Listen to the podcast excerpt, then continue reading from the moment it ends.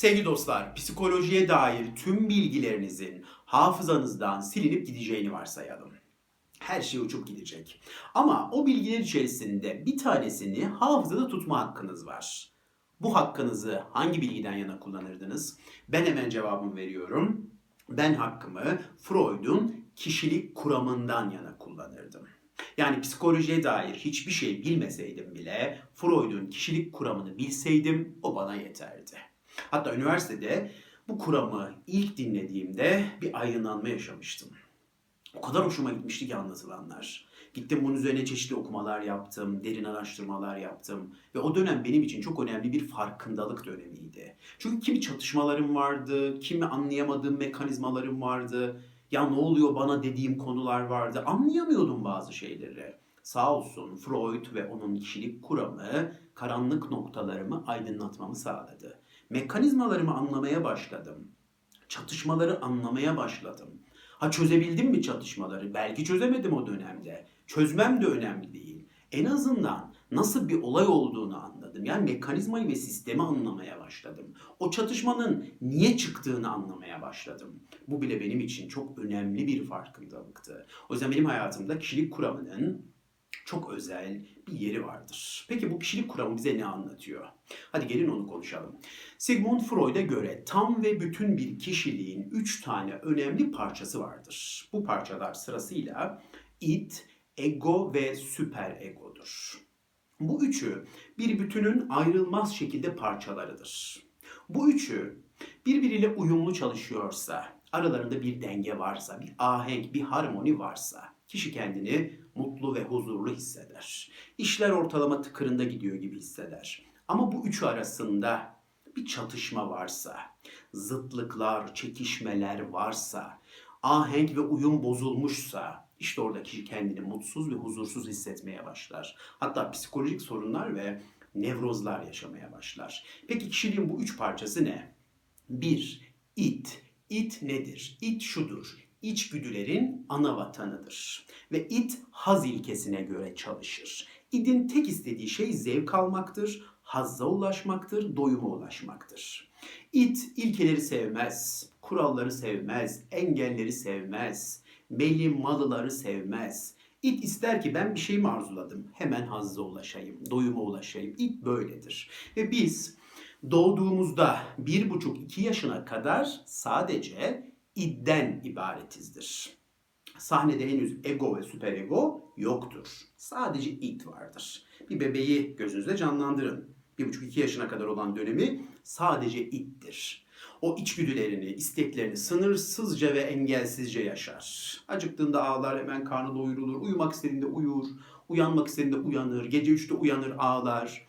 Kuralı yoktur ya birini mi uyandıracağım aman rahatsız etmeyeyim falan demez. Altını pisletmek istediğinde hemen pisletir. Yer zaman sorunu yoktur. Ve id sınırsızca yaşanır o dönemde. Peki 1,5-2 yaşına geldiğimizde ne oluyor? 1,5-2 yaşına geldiğimizde sahneye kişiliğimizin ikinci parçası çıkmaya başlıyor. Kim o? Ego. 1,5-2 yaşlarında ego oluşmaya başlar. Peki ego nedir? Ego gerçeklik ilkesidir. 2-2,5 yaşlarında bir çocuk düşünün. Çocuk ağlıyor, acıkmış ağlıyor ama annesi hemen gelmiyor. Çorba karıştırıyor kadıncağız, işi gücü var tamam gelecek ama biraz gecikmeli geliyor. Ve çocuk bu gecikmeleri fark etmeye başlıyor. He diyor. Bak her ağladığımda hemen gelmiyorlar. Acıkıyorum hemen karnım doyurulmuyor. Tamam doyuruyorlar karnımı. Tabii ki geliyorlar ama hemen gelmiyorlar. Bir zaman sorunu oluşmaya başladı. Çocuk bu gerçekleri anlamaya başlıyor. Demek ki ben idimi sınırsızca yaşayamayacağım. Demek ki idimi böyle anında doyuramayacağım. Engeller var bak zaman gibi bir sorun oluşmaya başladı. Çocuk bu gerçekleri anlamaya başlıyor. Gerçeklerle yüzleşmeye başlıyor. Ve ego oluşmaya başlıyor.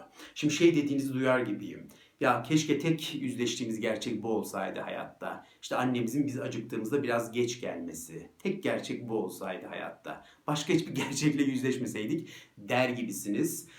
Ama işte öyle. Bu o yaştaki bir çocuk için gerçek. Onun gerçeği o. Büyüdükçe başka gerçeklerle karşılaşmaya ve yüzleşmeye devam edecek. Evet ego bu. gerçeklik ilkesi yavaş yavaş oluşmaya başlıyor. Buradaki egoyu sevgili dostlar şu egoyla karıştırmayın. Hani diyorsunuz ya o adam çok egolu bir tip, işte o kadın çok egolu. Bu cümlelerdeki egoyla benim söylediğim egoyu karıştırmayın. Burada bahsettiğimiz ego çok güzel bir kelime. Çok anlamlı bir kelime. O başka bir şey. Buradaki anlamıyla çok güzel bir şey ego. Ve bir de üçüncüsü var.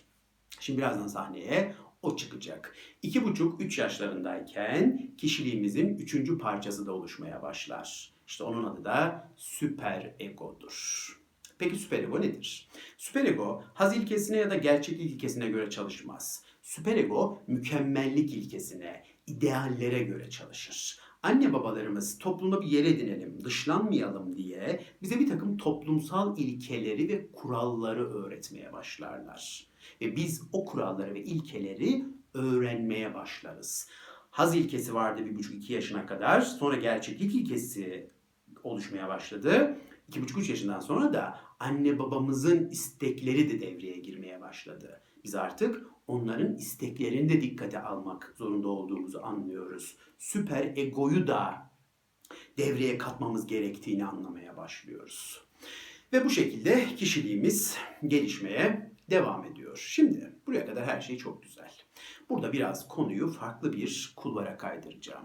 Süper ego gelişmeye devam eder. Biz anne babamızın gölgelerinde uzun bir dönem kalırız. 18 yaşımıza kadar, 20 yaşımıza kadar onların gölgelerinde kalırız. Sadece anne babamız değil, devreye öğretmenlerimiz girer, başka insanlar girer. Ve insanlar bize bir takım ilkeler aktarır, hayatla ilgili bir takım öğretiler verirler. Ve bizim süper egomuz o yetişkinlik yıllarımıza kadar gelişir, büyür ve devam eder bu şekilde. Şimdi süper egonun gelişiminde 2 tane yol var. Bazı insanlarda süperego çok sağlıklı şekilde gelişir. Bazı insanlarda süperego sağlıksız şekilde gelişir. Şimdi süperegonun sağlıklı gelişimine bir örnek vereceğim. 6-7 yaşlarında bir çocuk hayal edin. Annesi çocuğuna şunu söylüyor. Diyor ki oğlum kızım bak artık sen büyüdün. Bu yaşına kadar yatağını odanı ben toparlıyordum. Artık yatağını odanı sen toparlayabilirsin. Sen artık 6-7 yaşında büyüdün yani bunları yapabilecek bir yaştasın. Ben kendi odamı toparlıyorum. Sen de kendi odanı topla. Herkes yaşadığı sınırlardan sorumlu olsun. Bundan sonra senin odanı toplamayacağım. Hani odanı, sorumluluğunu senin almanı, senin üstlenmeni istiyorum. Yavaş yavaş odanı toplamaya başlamanı istiyorum gibi bir konuşma yapıyor mesela. Gayet güzel bir konuşma. Bakın anne şu an çocuğuna süper ego ile ilgili bir ilke aktardı. Nedir bu ilke? Kişisel alanlarımın sorumluluğunu almak. Çok güzel bir süper ego kuralı. Tabii ki bunu öğrenmem lazım. Kendi alanımın sorumluluğunu almam lazım. Odamın sorumluluğunu almam lazım. Oradan başlayacak ki sorumluluk alma. İlerleyen zamanlarda daha ciddi konularda da sorumluluk alabileyim. Şu an annem bana çok güzel bir ilke öğretiyor. Ben de annemi babamı dinledim. Tamam dedim. Haklısınız. Bundan sonra odamı ben toparlayacağım dedim. Şimdi bakın çok güzel. Süperego geldi. Aldım süperegoyu. Diğer gün oldu. Odamı toplamadım. Çünkü bu yaşıma kadar hep annem toplamış, babam toplamış. Tamam bana söylediler de ben bir anda onu hemen uygulamaya geçmedim. Odamı toplamadım. 2. gün oldu toplamadım falan. 3-4 gün geçti baktım odam çok dağınık. Yatağım çok dağınık, odam pis. Anneme sordum. Anne dedim niye sen benim odamı toplamıyorsun? Hep topluyordun. Annem de bana dedi ki oğlum kızım biz seninle konuştuk ya. Hani dedim ya o alan artık senin, oranın sorumlusu sensin, sen toparlayacaksın. Hatta sen de tamam dedin ya hatırlasana.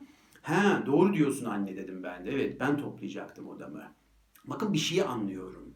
He toplamam gerekiyor. Çünkü burası benim sınırlarım içinde. Annemle de konuşmuştuk zaten bu konuyu. Ve ben geliyorum o gün 3-4 gün sonra artık berbat ortalık. Yavaş yavaş toplamaya başlıyorum.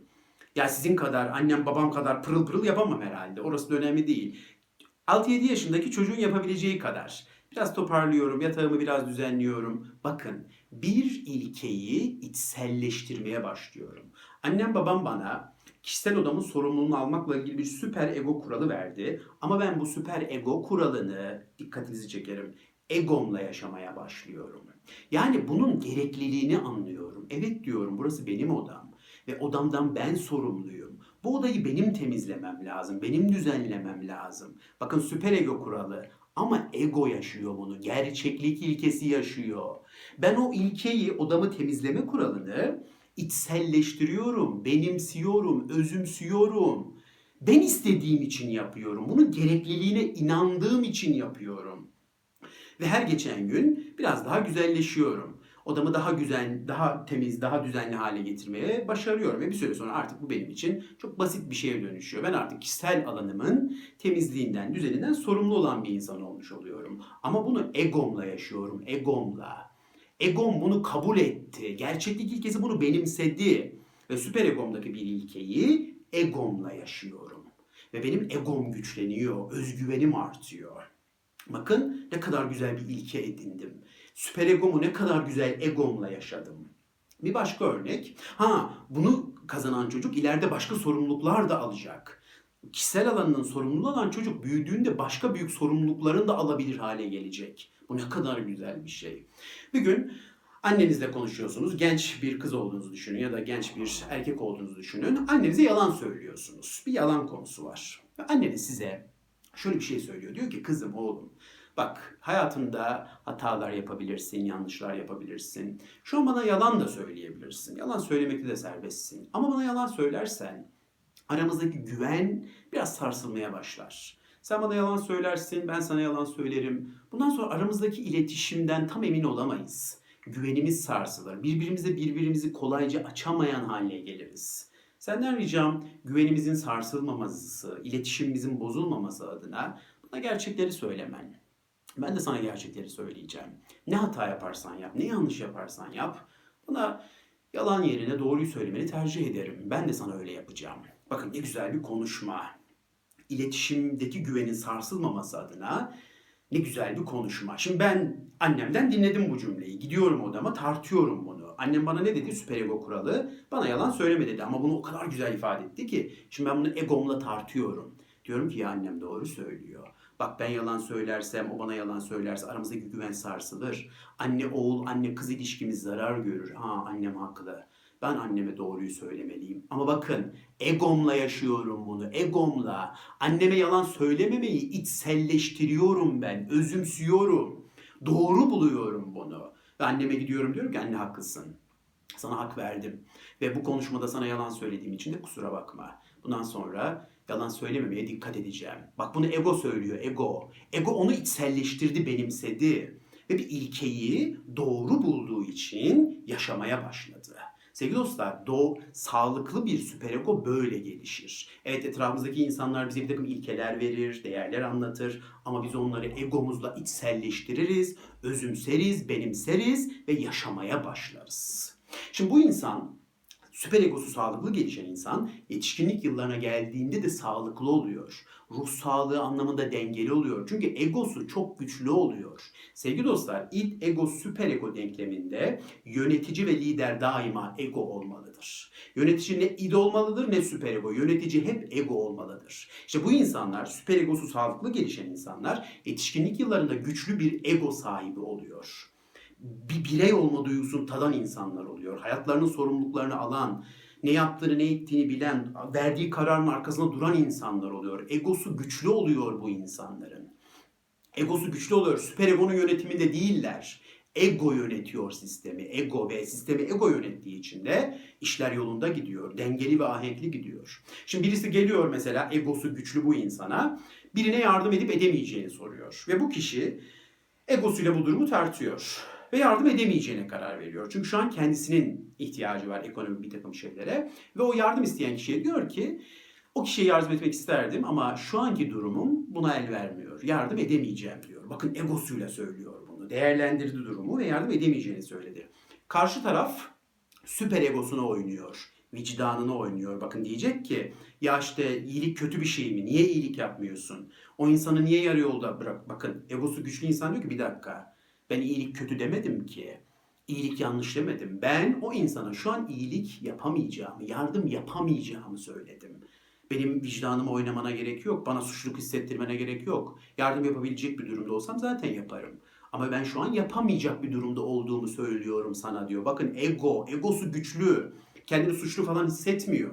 Yanlış bir şey yaptığını hissetmiyor. Evet, birisi benden yardım ister ve ben ona yardım edemeyecek bir durumdaysam sana yardım edemeyeceğim derim.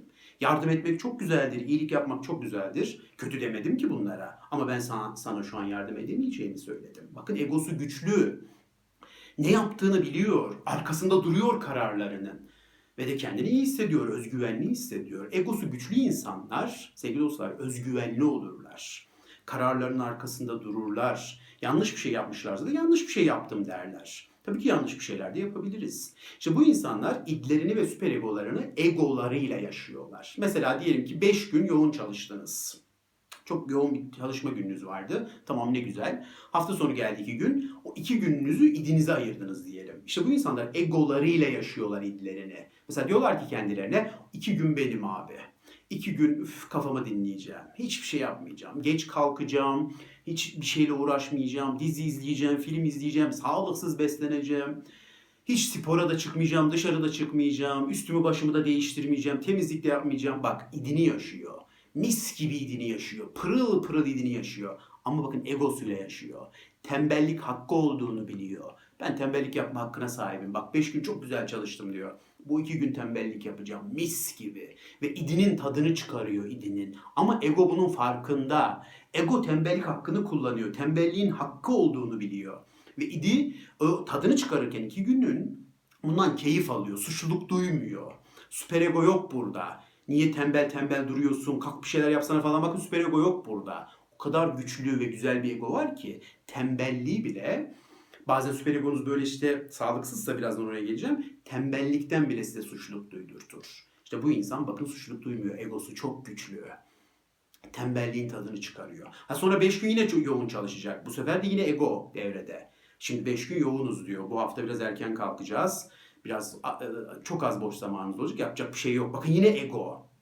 Egosuyla yönetiyor hayatını. Kendi yönetiminde bir hayat. İdin ya da süperegonun elinde değil hayat. Egonun elinde. İşte süperegosu sağlıklı gelişen insanlarda yetişkinlik yıllarına geldiklerinde güçlü bir ego oluşur ve o güçlü ego insanın mutlu, huzurlu, dengeli ve ahenkli bir hayat yaşamasını sağlar. Şimdi gelelim süperegosu sağlıksız gelişenlere. O nasıl oluyor?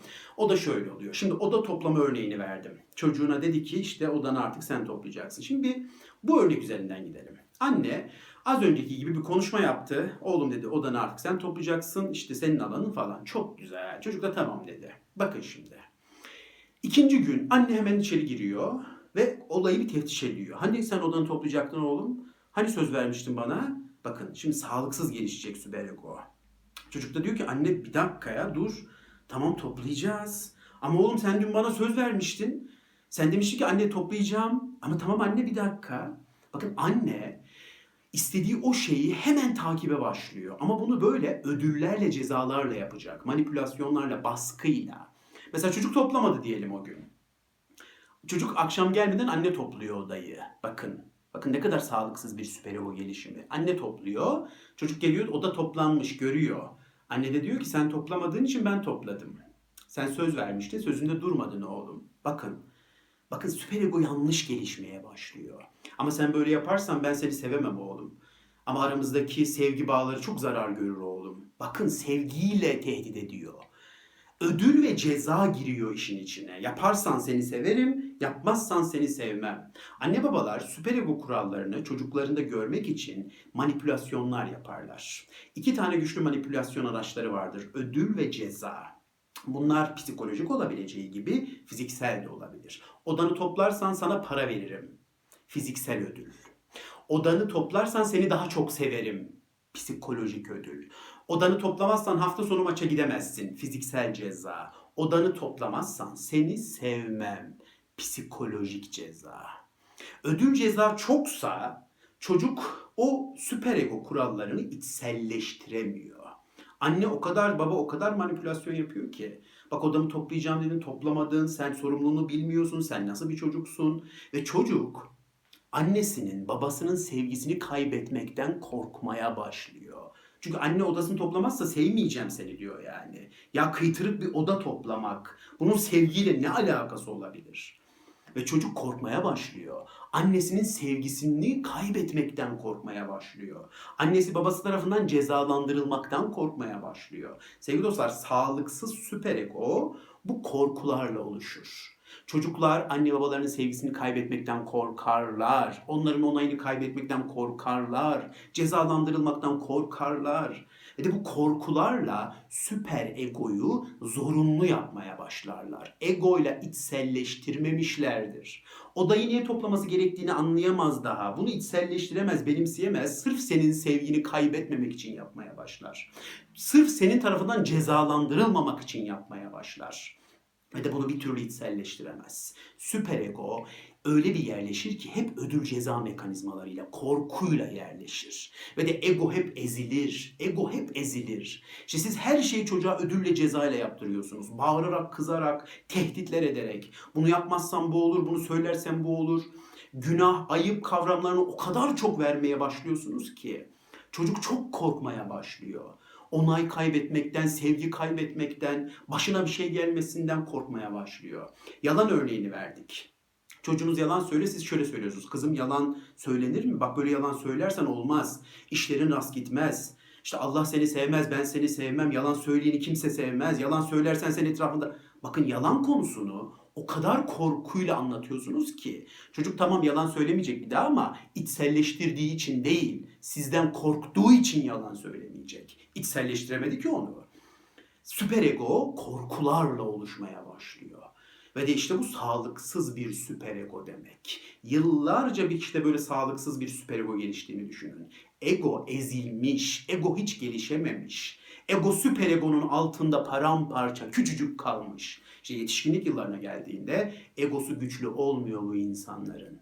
O insanları süperego yönetiyor. Her şey ayıp, günah, yanlış, yasak kavramlarıyla gidiyor. Hayır dersem onun onayını kaybederim. Ona gitmezsem sevgisini kaybederim. Bunu yapmazsam başıma bir şey gelir. Bu olmazsa sevilmem. Her şeyde bir bağlantı var. Ego o kadar zayıf ki her şeyi süperego yönetiyor.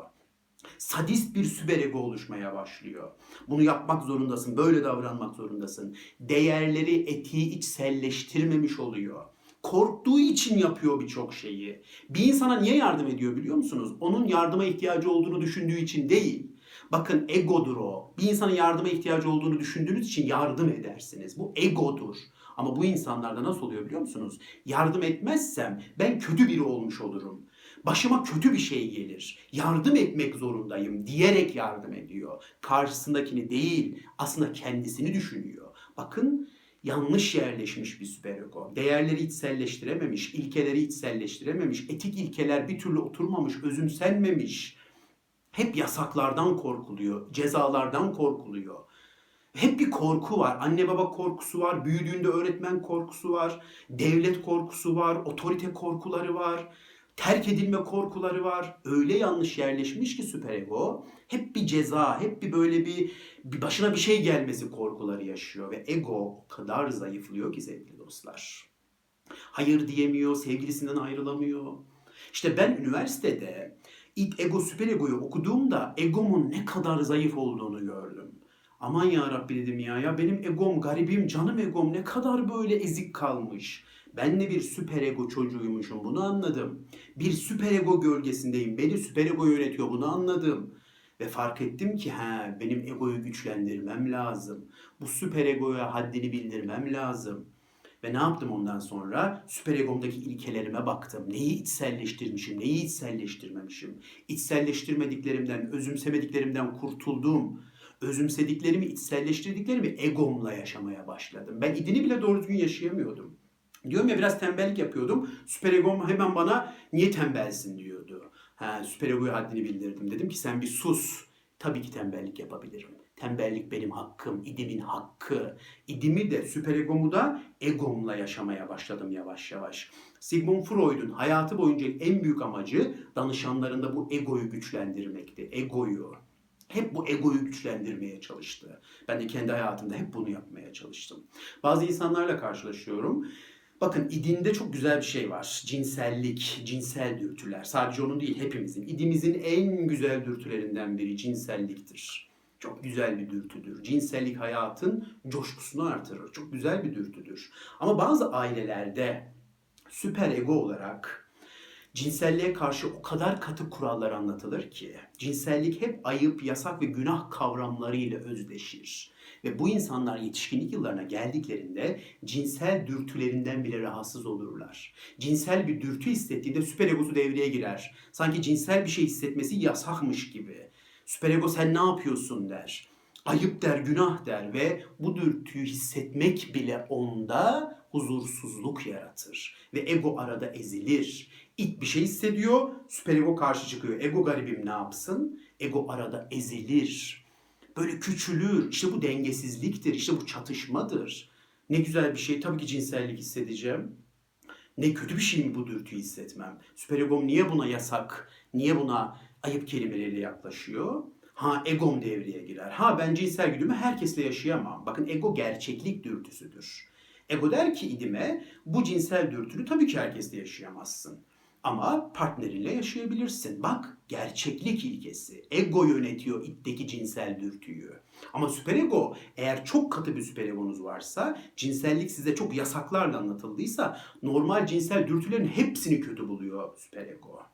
İşte burada egonun çok güçlendirilmesi lazım. Bu kişiye ne yapılacak? Süperegodaki yanlış ögeler temizlenecek. İdin dürtülerinin çok doğal olduğu ikna edilecek ve idini egosuyla yaşaması konusunda cesaretlendirilecek. Egosu güçlendirilecek. Hayır demek de böyledir, sınır çizmek de böyledir, ben bunu istiyorum demek de böyledir. Egonuz güçlenmediği sürece kendinizi huzurlu ve mutlu hissedemezsiniz. İdinizi de, süperegonuzu da egonuz yönetecek, egonuz. Tembellik mi yapıyorsunuz? Egonuzla yapın. Gidip birine iyilik mi ediyorsunuz? Egonuzla yapın. Deyin ki mesela ben değilim. Ben bu yaptığım iyilikten bir karşılık falan da beklemiyorum. O insanın iyiliğe ihtiyacı olduğunu hissediyorum. Ben de şu an iyilik yapabilecek bir konumdayım. O zaman iyilik yaparım. Bakın ego yapıyor bunu. Ama süperego gölgesindeyse şöyle oluyor. İyilik yapmak zorundayım. Yapmazsam başıma bir şey gelir. Yapmazsam ben kötü bir insan olurum. İşlerim rast gitmez. Hayır. Buna izin vermeyin. Hayır. İyilik yapacaksanız onu içselleştirin. Egonuzla yapın o iyiliği. Ders çalışıyorsunuz diyelim. Üniversiteye hazırlanıyorsunuz. Egonuzla hazırlanın sevgili gençler. Ben üniversiteye hazırlanmaya inanıyorum.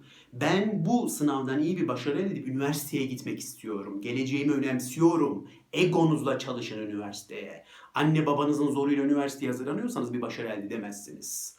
Olmaz yani. Ama egonuzla hazırlanıyorsanız idinizi de yönetirsiniz. Az uyumak da canınızı sıkmaz. Çok fazla sosyalleşememek de canınızı sıkmaz. Çünkü egonuz ide der ki canım idim bir yıl sabredeceğiz. Az uyuyacağız bu yıl.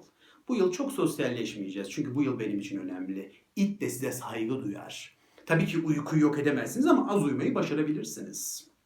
Ego yönetirse idi, id de biraz kendini de dizginleyebiliyor. Bu çok kıymetli bir şey sevgili dostlar. Çok değerli bir şey. Ego yönetimindeki hayatlar. Ne yapın, ne edin? Hep egonuzu güçlendirin.